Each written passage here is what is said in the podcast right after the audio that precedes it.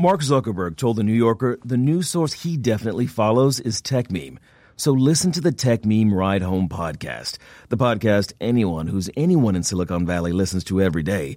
In just fifteen to twenty minutes, you get a rundown of what happened in the world of tech with all the headlines, context, commentaries, and tweets from all the biggest players. New episodes every day at five p.m. Eastern. Search your favorite podcast app for Ride Home and subscribe to the TechMeme Ride Home podcast. Tired of spending hundreds of dollars for prescription glasses? Zenni offers thousands of affordable eyewear styles, starting at just six dollars and ninety-five cents. No ridiculous markups, no hassles, just quality, affordable eyewear delivered right to you. Visit Zenni today at zenni.com slash CNN. Good evening. We begin tonight keeping them, keeping them honest with what the uh, with what President Trump did on his Easter vacation. In short, he tweeted, and it's being seen as a reflection of the company he's been keeping lately, who is in his ear and who is not. So after a weekend at Mar-a-Lago with Fox's Sean Hannity and Jeanine Pirro, former Fox executive Bill Shine, immigration hardliner Stephen Miller, and oddly enough, boxing promoter Don King, he had plenty to tweet about. Attacking the news media, except for Fox News, and Sinclair Broadcast Group, the big local broadcasting chain whose anchors nationwide read a statement attacking fake stories which the president endorsed. He also attacked Amazon and his own Justice Department, putting the word justice in scare quotes. He attacked Democrats for not wanting any border between the U S and Mexico, in his opinion. He attacked Mexico for not enforcing its own immigration laws. And most notably, he also issued a string of tweets on the hundreds of thousands of young people known as DACA kids, the ones whose future, you'll remember, was thrown in doubt by action he himself took back in September when he rescinded the program protecting them. Now, since then, he's promised to deal with these so-called dreamers with, quote, great heart, in his words, and said this back in early January about new legislation on immigration. There should be a bill of love. Truly, it should be a bill of love, and we can do that. Well, in the three months that followed, though, the president has sought to tie legislation on their fate to funding the border wall and restrictions even on lawful immigration. In other words, the president has been kind of all over the map on this one. Right now, it seems he's in a very hard-line place. He began with a tweet just yesterday morning. Border Patrol agents are not allowed to properly do their jobs at the border because of ridiculous liberal Democrat laws like catch and release, getting more dangerous, caravans coming, Republicans must go to nuclear option to pass tough laws now, no more DACA deal. Now, in fairness, that was his second, not his first tweet of the day. The first one simply said, Happy Easter. In any event, that one DACA tweet had a lot to, has a lot to unravel and some terms you might not be familiar with. First, keeping them honest, catch and release is not actually a law, Democrat or Republican. It's a practice, a controversial one, of releasing non-criminal undocumented immigrants on their own recognizance, in part due to a lack of detention facilities, in part, the White House claims, due to immigration law loopholes. Caravans are groups of migrants fleeing Honduras, Guatemala, and elsewhere who are making their way across Mexico together, not separately, to avoid, they say, being preyed on. The nuclear option is getting rid of the filibuster in the Senate, so the minority party, Democrats currently, could no longer block legislation. So with that out of the way, here's the next tweet, also on Easter morning. Quote, Mexico is doing very little, if not nothing, at stopping people from flowing into Mexico through their southern border and then into the U S. They laugh at our dumb immigration laws. They must stop the big drug and people flows, or I will stop their cash cow NAFTA need wall. The president followed that a few moments later with this. These big flows of people are all trying to take advantage of DACA. They want in on the act. The president continued today with four more tweets on the subject. Also surrounded by kids at the White House Easter egg roll, in response to a question, the president said this about DACA kids. The Democrats have really let them down. They've really let them down. They had this great opportunity. The Democrats have really let them down. It's a shame. And now people are taking advantage of DACA, and that's a shame. Uh, it should have never happened. Well, keeping him honest, what the president neglects to say is that his own executive action, rescinding the program, precipitated all of this. He also neglected to mention that he has at times signaled he's open to virtually any compromise whatsoever on immigration. Listen. This group comes back, hopefully with an agreement. This group and others from the Senate, from the House, comes back with an agreement. I'm signing it. I mean, I will be signing it. I'm not going to say, oh, gee, I want this or I want that. I'll be signing it because I have a lot of confidence in the people in this room that you're going to come out with something really good. So in the space of a little less than three months, the president has gone from being eager to sign just about anything to a Twitter rant about just about everything, and very quickly a factually inaccurate rant. Not one single new immigrant can actually take advantage of DACA, as the president claims, unless they come here by a time machine. It's, of course, limited to people who have lived here continuously since June of two thousand seven. Mexico is taking efforts to control its southern border. That began four years ago. Now, you can argue it's certainly not enough, but not that it doesn't exist. And it's hard to see what ending the Senate filibuster or pulling out of the North American Free Trade Agreement, NAFTA, has to do with anything, except perhaps that they either reflect the views of his harder-line advisors, certain Fox News anchors, his own harder-line impulses, and or personal beefs. So sad that the Department of Justice and the F B I are slow-walking or even not giving the unredacted documents requested by Congress. An embarrassment to our country, the president tweeted. He also said this. So funny to watch fake news networks, among the most dishonest groups of people I have ever dealt with, criticize Sinclair Broadcasting for being biased. Sinclair is far superior to C N N and even more fake N B C, which is a total joke. The president also attacked Amazon, apparently because founder Jeff Bezos also owns the Washington Post. He also mentioned what an honor it was to host the annual Easter egg roll, but surprisingly, or perhaps thankfully, had nothing to say about the bunny. More now on a president on the attack from C N N's Pamela Brown, who joins us from the White House tonight. So do we know why the president is in attack mode?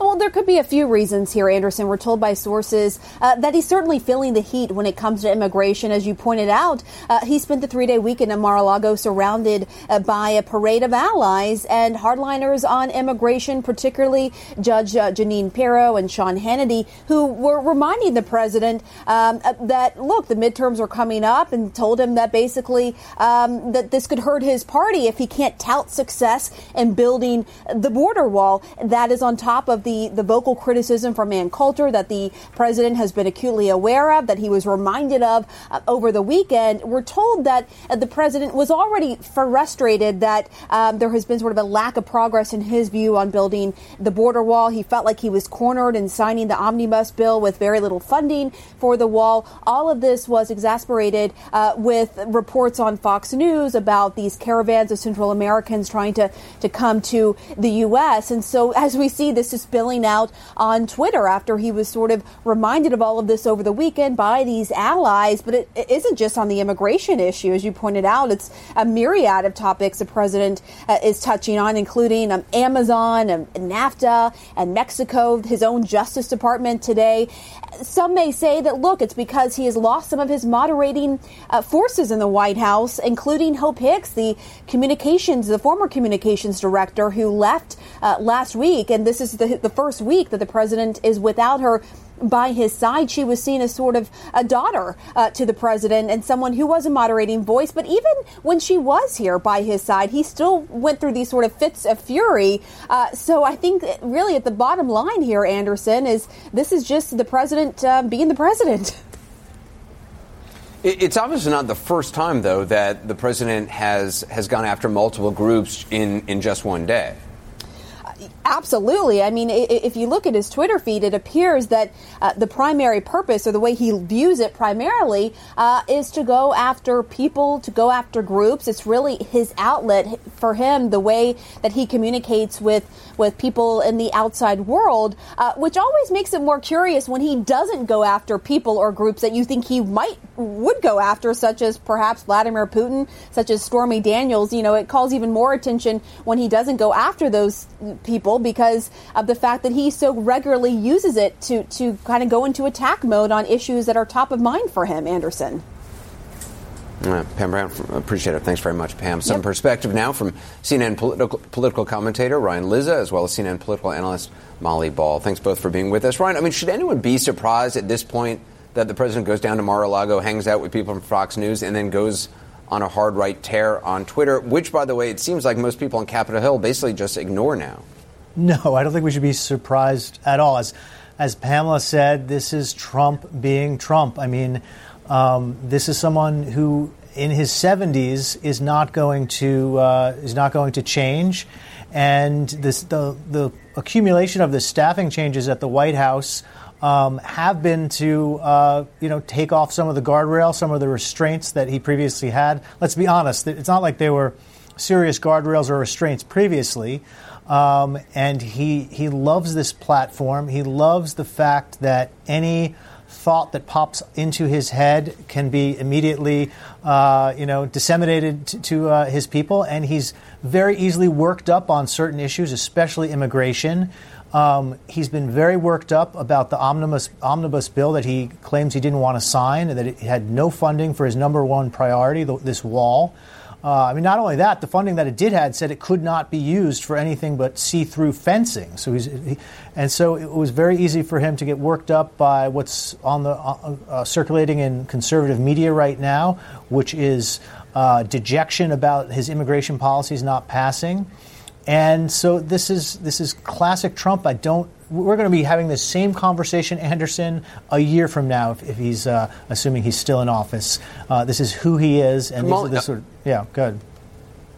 Yeah, Molly, I mean, I wonder how how worried do you think he is about the base? I talked to Chris Ruddy from Newsmax. We're going to play that in our, in our next hour. Who who was down in Mar-a-Lago as well, who who, who kind of poo-pooed the notion that, you know, being surrounded by folks from Fox News, that he's getting this message that he needs to be fearful of, of being too soft on immigration, that he's not too soft on immigration. But do you think there is truth to that? The idea that people are delivering the message to him that, you know, people in your base are, are, are starting to wonder about where you are in immigration?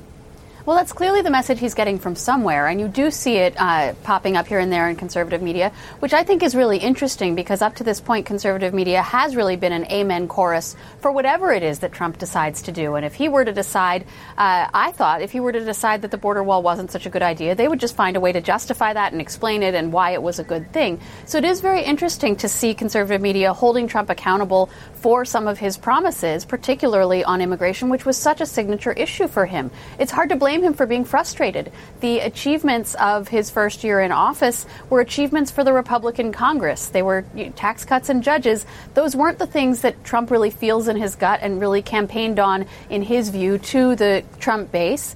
Uh, and so you see him getting restless, wanting to do tariffs, wanting to do something about immigration. Uh, and, you know, as Ryan said, having fewer moderating influences around him. And, you know, I think we in Washington know that Congress doesn't do anything in even-numbered years. But if you're Joe Sixpack, that doesn't make any sense. That's stupid. Why can't the Congress keep going, uh, even though there's an election many months from now? So I think part of that, uh, you can't really bl- blame Trump for being annoyed.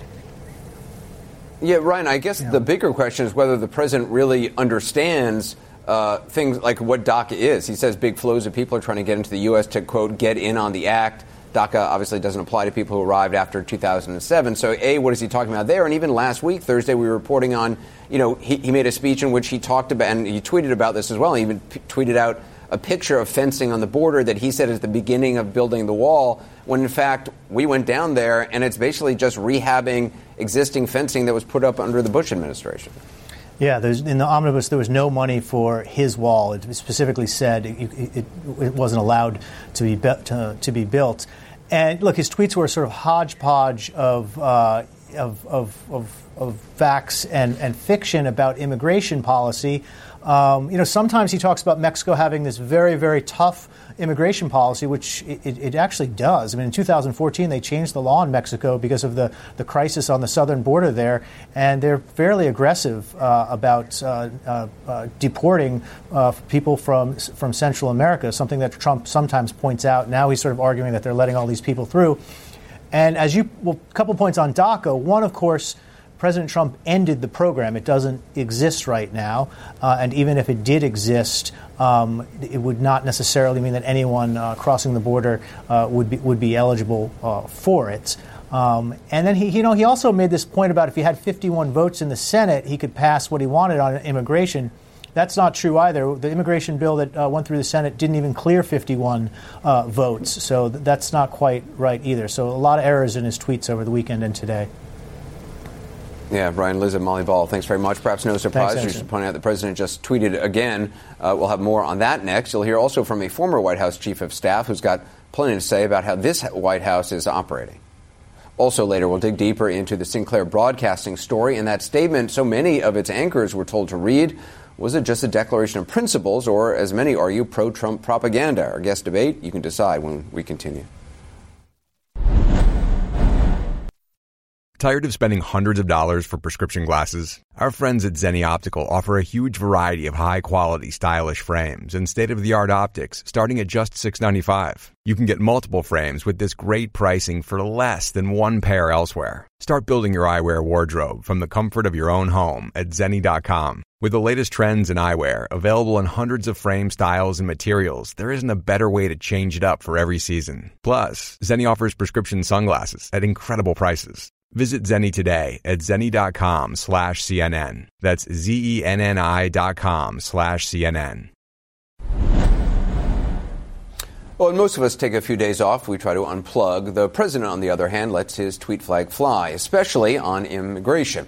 In fact, he just tweeted again, we should point out, quote, as ridiculous as it sounds, the laws of our country do not easily allow us to send those crossing our southern border back where they came from. A whole big wasted procedure must take place. Mexico and Canada have tough immigration laws, whereas ours are an Obama joke. Act, Congress. Then this came minutes later. Honduras, Mexico, and many other countries that the U S is very generous to sends many of their people to our country through our weak immigration policies. Caravans are heading here, must pass tough laws and build a wall. Democrats allow open borders, drugs, and crime. Those were just the latest in a string of tweets, we should point out. We've been talking about what it might mean and what it says about who the president has been listening to and who he may not be anymore, including Chief of Staff John Kelly. Now, earlier today on The Lead, conservative commentator Bill Kristol told C N N's Jake Tapper that General Kelly has little to do these days beyond calling cabinet members to warn them they're about to be fired on Twitter. Leon Panetta has a unique perspective on this as both a former White House Chief of Staff himself and someone who's been speaking out forcefully for so-called dreamers. Secretary Panetta, where do you think DACA stands right now, given uh, given the president's tweets this weekend declaring DACA dead and then blaming the Democrats? Well, frankly, uh, I, I don't think the president's rationale is working at all with the American people, certainly with uh, Latinos, but more importantly with the Congress. Uh, I, I think the reality is that uh, the president is the one who got rid of uh, the DACA program and created this crisis. Uh, he has uh, failed to uh, to be able to work out any kind of approach on Capitol Hill that was acceptable to him to try to fix the situation. And now he's standing back and basically blaming everybody else for the problem. I don't think it's working. It's also interesting because you now have a situation where it seems like, you know, people still read the president's tweets and, and reporters report on them. It doesn't seem like anyone on Capitol Hill really pays them any attention. Is that your impression as well? Yeah, I don't... I, I, I don't think there's any question that uh, one of the things that has happened uh, over the course of this these last many months of this administration is that uh, the Congress has gotten to the point where it simply doesn't uh, take the president's tweets in particular uh, with any degree of credibility. Uh, they've experienced a president who says one thing one day, then says something else the next day. Uh, they know better than to take any action based on uh, what he's urging, because in the end, uh, they're not sure whether he'll stick to it. So they basically keep quiet and do what they have to do uh, without uh, responding in any way to what the president is saying. And these tweets obviously came after, you know, he was at Mar-a-Lago. He was there without his chief of staff, John Kelly. You've been a White House chief of staff, obviously, before. Do you think it's telling that Kelly was not with the president while all of this happened? Yeah, it's it's it's obviously not a good situation in the White House. Uh, you know, I think we've known that for a while. But uh, the reality is that uh, the whole purpose of uh, of a chief of staff is to be able to work with the president, uh, to have a trusting relationship with the president, and to be able to uh, to at least provide some degree of discipline with regards to how that president presents uh, his positions to the country. Uh, not being there in Mar-a-Lago uh, and having a group of uh, individuals visit Mar-a-Lago uh, that looked like the bar scene from Star Wars, uh, and then for him to start tweeting based on that kind of conversation uh, is just, I think, another reflection of the chaos Uh, that this president engages in as president. Yeah, I mean, you, you talked about the, the, the bar scene in Star Wars. I wasn't going to quite put it like that, but I mean, you did have Stephen Miller, obviously a very hawkish uh, member of the president's team, uh, Sean Hannity, Jeanine Pirro, Bill Shine. I mean, sort of the, you know, the, the, the bright lights of, of Fox News, if you will. Um, Don King, uh, you know, uh, uh, who's really I don't even need to try to describe Don King, the, other than he stomped somebody to death once. How unusual is it for a president to echo those around him instead of, of setting the agenda himself, or to surround himself? I mean, obviously, I guess it's normal for people to want to have pe- like minds around them. Um, but it is interesting to me just the extent to which he's just not only watching Fox News, but actually consulting with these people from Fox News. Well, you know, I, I think I think what we all have to do is to kind of remind ourselves of how presidents uh, have always acted in the past, whether they were Republicans or Democrats. Uh, normally, presidents, uh, of course, they, they want to meet with people that are friendly to them, and, and most presidents have done that.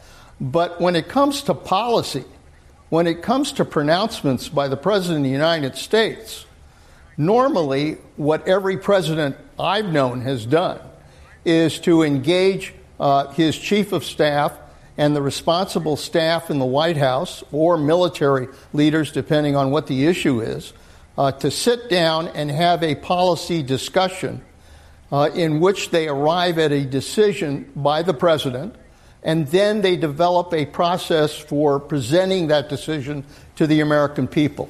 This is the only president I've ever known who's basically thrown that whole process out the window. Well, I mean, it's interesting because I remember back from the start of this administration, you raising concerns about just the the makeup of the White House, how, you know, the, the weakness of the chief of staff, how, how people didn't have kind of individual lanes of, of authority. Again, people could just wander in and out of the Oval Office. Several President Trump's outside advisors have been telling him now, reporting, that he, that he may not even need a chief of staff or a new communications director. And what what kind of an impact do you think it would have if President Trump were actually to eliminate those positions? Well, you know, in many ways, it feels like that's the case right now. Uh, even with John Kelly uh, as chief of staff, uh, this president basically goes off and uh, does whatever he wants to do, tweets whatever he wants to say, uh, and and conducts policy Uh, by by his tweets. And so you very much have a situation in which uh, a president of the United States is basically out there kind of operating on his own. Now, most presidents usually have a support system. They have staff, they have a chief of staff, they have policy individuals who have experience in the areas that they're involved with. That's normally the way it's supposed to work. Uh, we are in Never Never Land right now with this president, not knowing from day to day just exactly what he's going to say, what he's going to tweet, or what he's going to do. Mm. Secretary Panetta, I appreciate it. Thanks very much. Thank you. Well, coming up, the president's barrage of tweets, as we've heard, took aim at both DACA and Mexico. Just ahead, I'll talk with Univision anchor Jorge Ramos for his perspectives on them. Remember, to create an ad like this one, visit pure winning dot com slash C N N. President Trump's tweets declaring the death of DACA landed after time the president spent with his uh, some of his allies at Fox News. Univision anchor Jorge Ramos has, of course, spent much of the past year defending the so-called Dreamers and is the author of Stranger, The Challenge of a Latino Immigrant in the Trump Era. Jorge, the president tweeted DACA is dead. Do you think he's right? I mean, do you think that there is the political will to, to actually get a deal done with this president?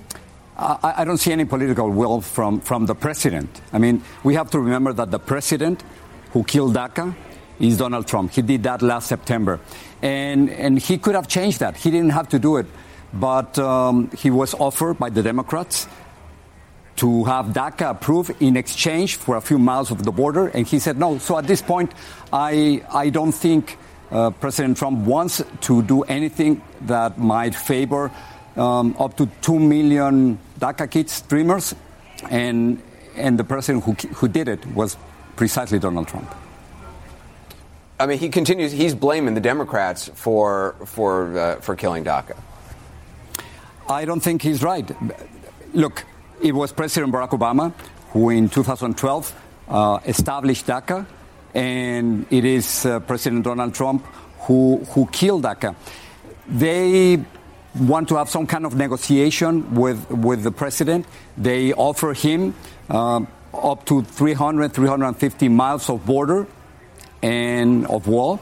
And he said no. So, at, so at this point, look, uh, we've been hearing all kinds of things about uh, President Trump. He said that this was going to be a bill of love, that he had the heart to help the Dreamers. If he wants to help the Dreamers, he can change that immediately. He's not going to do it. I think something happened during the weekend. We we are dealing with the most anti-immigrant president since the nineteen fifties. Not only uh, killing DACA, he wants to end legal immigration. He wants he has arrested thirty percent more people than President Barack Obama in his last year. So I don't think this president is going to do anything for the Dreamers, and the Dreamers know that. A Supreme Court ruling back in February ensured that DACA will be in place at least through through the fall. Do you think that if DACA is in real danger of expiring, that Congress would actually act? I, I don't think the Congress is going to do anything about it. With with a Republican majority, they can they can not only approve DACA, they can help the Dreamers. They can also have immigration reform if they want to. They simply don't want to do it. I don't see any political will to do that.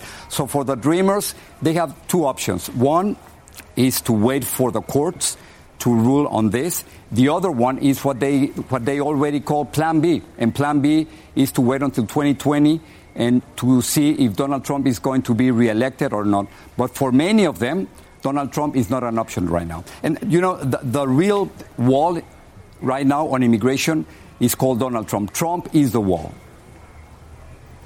The, the president tweeted that, quote, these big flows of people are all trying to take advantage of DACA. They want in on the act. I mean, that just technically that's not true. No one can can enroll in DACA. What do you think is going on here? He, he has no idea what he's talking about. He he precisely said that these caravans, first of all, there are no caravans. There's one group of about fifteen hundred Central Americans going from Chiapas, which is in the southern part of Mexico, going all the way to Tijuana. This is not the first time they've done it. Every year they do it. And their purpose, and we talked to the Univision, spoke to the, to the spokesperson, they clearly say that their purpose is not to illegally come to the United States. They simply want to bring attention to the violence in Central America. Many of them are from, from Honduras. So there's no invasion. No one wants to invade the United States, and um, they cannot take advantage of DACA. For to apply for DACA, to qualify for DACA, you you will have to have been here in this country before two thousand seven, eleven years ago. This is completely impossible. I don't know what the president is talking about. The, the president also accused Mexico of doing, in his words, very little, if not nothing, uh, to stop illegal immigration through, through their border, and th- they threatened to pull out of NAFTA if they don't do more. The relationship between President Trump and, and Mexico as president, I mean, it, it's certainly been chilly. This cannot help, and now the fate of NAFTA is further in doubt. This is this is not helping, uh, even though the, the Mexican government uh, released also a statement saying that Mexico and the U S are cooperating on immigration. The fact is that uh, since Donald Trump announced his candidacy on, on June uh, twenty fifteen, uh, nothing's been good in the relationship between Mexico and the United States. Jorge Ramos, thanks very much. Thank you. Well, coming up ahead, if you've ever wondered what it would sound like to hear dozens of local news anchors read the exact same script all across the country, wonder no more. The largest owner of local T V stations in the United States made anchors read a script railing against fake news. Sound familiar? Well, we'll take a look at what's behind it next. I'm Andy Katz from March Madness three sixty-five, and on this edition of our show, I'll be joined by Syracuse's Tyus Battle. I've been just trying to improve all facets of my game, just being able to be more offensive, throwing the ball different ways, shooting the ball. I think that's improved, and uh, just my playmaking ability as well. Subscribe to March Madness three sixty-five now at Apple Podcasts and Spotify. The largest owner of local T V stations in the United States is defending a move that critics are calling pro-Trump propaganda. By its own count, Sinclair Broadcast Group owns and operates close to two hundred stations across the country. Local news anchors were forced to read a company-mandated script railing against so-called false news and fake stories, a script that sounded very much like something the president would say. Take a look. The sharing of biased and false, false news has, has become, become all too common on, on social, social media. media. More alarming, some media outlets publish these things simply aren't true without checking facts first. Unfortunately, some members of the media use their platforms to push their own personal bias and agenda to control exactly what people think, and this is extremely dangerous to our democracy.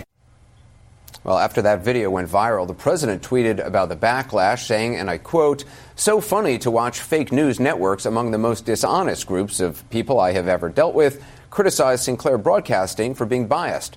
Sinclair is far superior to C N N and even more fake N B C, which is a total joke." Now, the company is defending the identical promos as a journalistic initiative. Gary Tuckman goes into detail. The sharing of biased and false, false news has, has become, become all too common on, on social media. An identical script read by local news anchors across the country at stations all controlled by one company, the Sinclair Broadcast Group. More alarming, some media outlets publish these same fake stories without checking facts first. To media watchers, the tone sounded eerily similar to false claims of fake news by President Trump. This is extremely dangerous to our democracy. This is extremely dangerous to our democracy. This is extremely dangerous to our democracy. The message, mandated by Sinclair to air frequently on its local news broadcasts, is done to, quote, create maximum reach and frequency. That, according to internal company memos obtained by C N N. It's the latest move by a media giant that critics say is pushing pro-Trump propaganda. Former F B I Director James Comey testified before the U S Senate on Thursday. Last year, former Trump White House staffer and campaign senior advisor Boris Epstein was hired as Sinclair's chief political analyst. As I've said in my previous commentary, the media coverage of this administration seems to be a lot of hype and very little substance. His regular segment is reportedly mandated as must-run nine times a week, mandated by corporate bosses. It has rankled newsrooms for cutting into local news time. In December twenty sixteen, Donald Trump's son-in-law, Jared Kushner, reportedly told a group of business executives that in the run-up to the election, the Trump campaign struck a deal with Sinclair. You got it, you got it. Better news coverage in return for more access to then-candidate Trump. Thank you, everybody. Thank you. Most viewers of Sinclair stations likely don't even know their local news is being shaped by a national conglomerate. What started as one station in Baltimore had an explosion of growth in the last twenty years. Sinclair now owns or controls one hundred ninety-three stations in markets across the country, the biggest operator of local T V stations in America. And the company is poised to control even more, since a bid to buy Tribune Media would give Sinclair access to seventy-two percent of every household in the nation. That deal is currently under review by the Trump administration. Most of Sinclair's stations are C N N affiliates, meaning C N N shares content and resources with them and vice versa. A C three sixty made repeated attempts to have a Sinclair representative on the program with no success. The company did, however, send us a statement that reads in part, "It is ironic that we would be attacked for messages promoting our journalistic initiative for fair and objective reporting and for specifically asking the public to hold our newsrooms accountable." Control. Control. Gary Tuckman, C N N, New York. Earlier, I spoke with Newsmax C E O Chris Ruddy, who frequently speaks with the president. Here's what he had to say about this. I agree with the sentiment of the Sinclair editorial. I agree with the president that the media is uh, should should not be calling Sinclair unfair. I generally think Sinclair, if you look at their local news reporting, has been generally fair and not biased. I've watched a number of their stations. We have one in the local market here. Um, that said, there is a tremendous danger when major T V networks are homogenizing and packaging news at the local level. Well, joining me are N P R media correspondent David Folkenflik, as well as A B C News legal analyst and Mediaite founder Dan Abrams. Dan, what do you make of what Sinclair is doing? I mean, owners of stations have obviously tremendous latitude. Can you remember, though, anything like this before? No, I've never seen anything like this before. And I think the two things that are uh, really troubling to me are, number one, is that local stations sort of pride themselves on independence, right? If you ask a local station, you know, what differentiates? Well, we're independent. And then you hear all these people saying exactly the same thing across the country, and it sort of detracts from that argument. But maybe the most important thing to me is The, tra- the lack of transparency, meaning If Sinclair wants to come out and say, look, there's been liberal media bias for years out there. It is time to combat that. Fair enough. That is absolutely their right to say it. And you know what? A lot of people would agree with them, that the mainstream media has tended to be left of center. But to pretend that this isn't that kind of statement, to pretend this is just kind of a, a statement of how good we are as local news reporters and how we're going to go in depth and we're going to get the real story, et cetera, just feels disingenuous. And, and that's my bigger problem here. Well, also, David, I mean, it seems like they're claiming what they're claiming they were talking about is not actually what they were talking about. I know you spoke to the Sinclair executive, Scott Livingston. What, what did he have to say? He said uh, two things. He said, first, uh, this is a differentiation for us. Uh, Sinclair prides itself on rigorous journalism in its local markets. And let me be clear, you know, when I used to be a reporter for the Baltimore Sun and I'd cover uh, Fox forty-five there in Baltimore, they did some of the best coverage locally of any in the market. But they says this is a calling card for them. They're just praising what they do and, and, and presenting it publicly. What they're also doing is essentially trashing much of the rest of, of the media. He says uh, they're really just expressing concerns about the way in which uh, fake stories, as they put it, get circulated in social media and by some media outlets. But, you know, the, the echoes of President Trump's rhetoric are so very strong. And uh, as Dan says, I think they have every right to present this as their corporate uh, statement of belief. The fact that they put it in the words of their anchors, they're trading on the trust that many of these local news anchors have built up over the years with their audiences. And I think that corrodes the standing their own anchors have, in a sense, not simply by dint of what they're actually saying, but by dint of the fact they didn't say it at all. They're simply reading from a teleprompter. Well, also, Dan, I mean, to, to the, the, the point that, that David just made, it's not as if they were actually saying, you know, fake stories that are ginned up by somebody online, like the Pizzagate story, are a real problem if they get into the news cycle. There seem to be, they, they don't, in fact, use any specific examples of what they consider a fake story. And it sure sounded from the way all they, all the things that they were, the anchors were reading, was they're talking about, you know, reporters like Maggie Haberman from the New York Times who have a Twitter account, and that all these, these people are doing kind of one-sided reporting. Well, of course, uh, they're talking about the liberal media. I mean, come on, we can we can sit here and we can pretend like maybe that's not what they're talking about. But of course, that's what they're talking about. They're talking about the liberal media. And as I say, like, that's OK to criticize the liberal media. But I don't think it's OK to just pretend that this is just a, a statement by the anchors. And I think David makes a good point here, which is these anchors are now in a tough spot. You have people out there saying, you know, they should all quit. Um, they should just stand up and say, you know what, I'm done. Well, you know, that's a nice theoretical thing to say, and it's a nice principled point to make, but it's a lot harder uh, for these anchors who, you know, these days, those jobs are tough to find. Uh, if they say, I won't do it, they'll be celebrated uh, by some. They'll be uh, lionized by many in a particular community.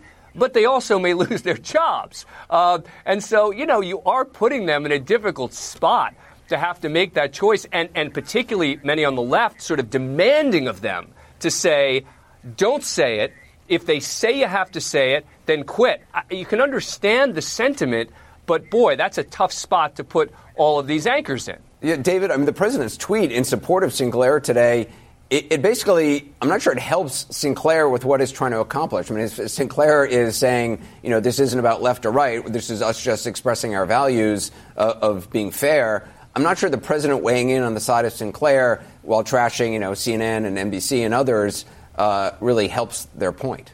Well, and it's hard to uh, look at this uh, controversy over these uh, statements being read aloud by anchors Uh, in the absence of thinking about how Sinclair handles itself both on the air and off the air. You know, they now own one hundred ninety stations. They're looking to take over more than thirty more from Tribune Media in a deal that's getting scrutinized down in Washington. And the reason that matters is they are nationalizing their coverage on their local news newscasts. And a lot of that national coverage in the story selection and in the kinds of things that are selected becomes more conservative. David Folkenflik, Dan Abrams, thanks very much. You bet. Sure, my pleasure. Well, there's some new reporting tonight on the Mueller investigation to tell you about. The Wall Street Journal says that Mueller's team is investigating potential links between Trump advisor Roger Stone and a meeting he says he had with WikiLeaks founder Julian Assange. Details on that ahead.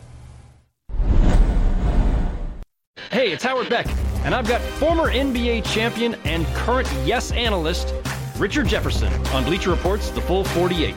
for me, winning the championship just validated, you know, me from a standpoint of like, all I ever wanted to do was win. All I ever wanted to do was win on a high, high level. And so to get that, then it just made everything feel like it was worth it. The Full forty-eight is now available on Spotify. And of course, you can always listen and subscribe on the Bleacher Report app, Apple Podcasts, or wherever you listen to podcasts.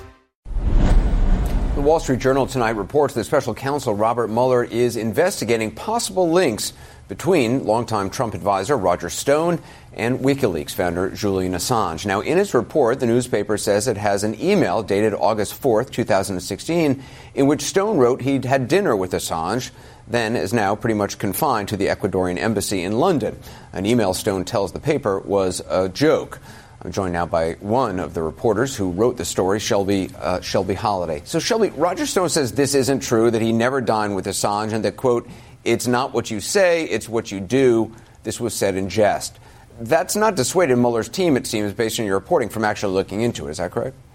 Right. So there's an email, and it says he dined with Julian Assange. As you said, he tells us it's a joke. Uh, he did not deny that he actually wrote this email. He simply said it was all just a big joke, uh, claiming that he had been in touch with Julian Assange. We do know that after he wrote this email, he went on to tell a crowd in Florida he had been in contact with Julian Assange. Uh, and his statements have shifted over the past year. He told the House Intelligence Committee, according to reports, that he spoke to Assange through an intermediary. Then when we approached him about this story, he said he never talked to Assange in twenty sixteen, uh, especially on that day in, on August third, twenty sixteen. If you pull back and look at the, the timeline here, um, this comes a few days, his email comes a few days after President Trump called on Russia to find Hillary Clinton's missing emails. And it also comes after reported contacts between Paul Manafort, who's facing a number of charges, and a man that the special counsel's office said, uh, hinted at, is linked to Russian intelligence, Konstantin Kalimnik. So that timeline leading up to this email is very curious. And then following the email, Roger Stone went on Twitter and praised Julian Assange. He predicted that it would be the Podesta's time in the barrel. Uh, he went on to say liberals want WikiLeaks to stand down, but he won't. The, they won't. The payload is coming. So he predicted this email release uh, for months after the email that said he dined with Julian Assange. D- do you know whether Ecuadorian officials in London have been cooperating with, with Mueller's team? I mean, obviously, Assange is holed up at, at the embassy there for, for years. If there actually was a dinner with Roger Stone, right? I mean, it would have had to have been at the embassy. Well, that's right. That's unclear. And also, Julian Assange was not available to respond to comment. They have he has not had internet access off and on recently, so it's hard to know. Uh, Roger Stone actually sent us a screen grab. We gave him multiple days to, to show to prove to us that he was not in London because that's where he'd have to be. Uh, all he sent, sent us was a screen grab of what appeared to be a flight booking with the name Roger. Uh, he said he was flying from Los Angeles to Miami on that night and couldn't possibly have been in, in London. Um, but I've talked to different prosecutors, and some say dining doesn't necessarily have to mean that he was there in person. He could have called him on the phone and caught him during dinner, or maybe they, they had FaceTimed. Other prosecutors say that's pretty concrete language, and dining would mean dining. Uh, but at this point, there's no, beyond the email, beyond the screenshot booking, we don't have any proof that Roger Stone was or was not in London, and he wouldn't, he didn't provide any other evidence. He scoffed at me when I asked if he could put me in touch with people he had been with on that day. Um, and he sort of just laughed the whole thing off. And even when I asked, is there a twenty sixteen on the screenshot? He said, are you kidding me? So it's hard to know. It's hard to know. And even people close to Roger Stone say they, they aren't exactly sure when to believe him and when he's telling the truth or when he's not. Yeah, I mean, there is sort of a, a performance art at, at times to, to some of his statements in, in the past. Right. He calls himself a political trickster. And if you watch the documentary Get Me Roger Stone, he actually really loves loves this reputation that he's he pulls off political tricks. And sometimes he does things. He says he's never broken the law, but that he does things that sort of raise eyebrows and um, stir stir the pot, I guess you could say. What's unclear is if yeah. he was communicating with if he was communicating with WikiLeaks and also Guccifer, or some people call him Guccifer, if he's talking to these two groups that spread hacked emails, Hillary Clinton's emails before the election, did he know that they were working in tandem with Russia, as U S intelligence agencies have said? And did he know, did he have knowledge of a hack and still encourage the release of these emails? That would be a crime under the federal uh, election, or I'm sorry, the Computer Fraud and Abuse Act, because if, even if you know of the crime, you didn't commit the crime, but you helped spread it or you helped disseminate the emails, you could be in trouble. Yeah. Shelby Holliday, appreciate the reporting. Thanks very much. Thank Just you. Ahead, President Trump goes on a weekend a weekend tweet storm and declares DACA dead. He's also on the attack once again against the mainstream media. No surprise there. The latest on all of that ahead. Are you ready to learn how to build a better consulting or professional services company? Then download the Liston dot io show for the best sales and marketing advice so you can deliver your services to the people who need you the most. On the show, I'll be interviewing the smartest people in the industry to share what they know about building a better consulting business. I'll also give you episodes where I tell you specifically how to sell your services with confidence and how to transform into an influential leader in your industry. Your happy clients probably want to help you. It's too hard for them right now. You're asking them to do too much of the selling that you should be doing. Yeah, it's going to move. It's going to change. It's going to disrupt you at some point in time. Your most loyal clients are your most profitable. Ready to learn how other people are building the consulting company you've always wanted? Download the Liston dot io show, spelled L I S T O N dot I-O, wherever you get your podcasts. Before you go, we wanted to let you know that we just launched the ability for anyone to advertise on C N N podcasts. You're just a few clicks away from reaching millions of people in a way that you never have before. Advertise for a business event or kick off an awareness campaign for your brand. Start today at purewinning dot com slash C N N. Integrating podcasts into your marketing mix has never been easier. Go to purewinning dot com slash C N N to get started.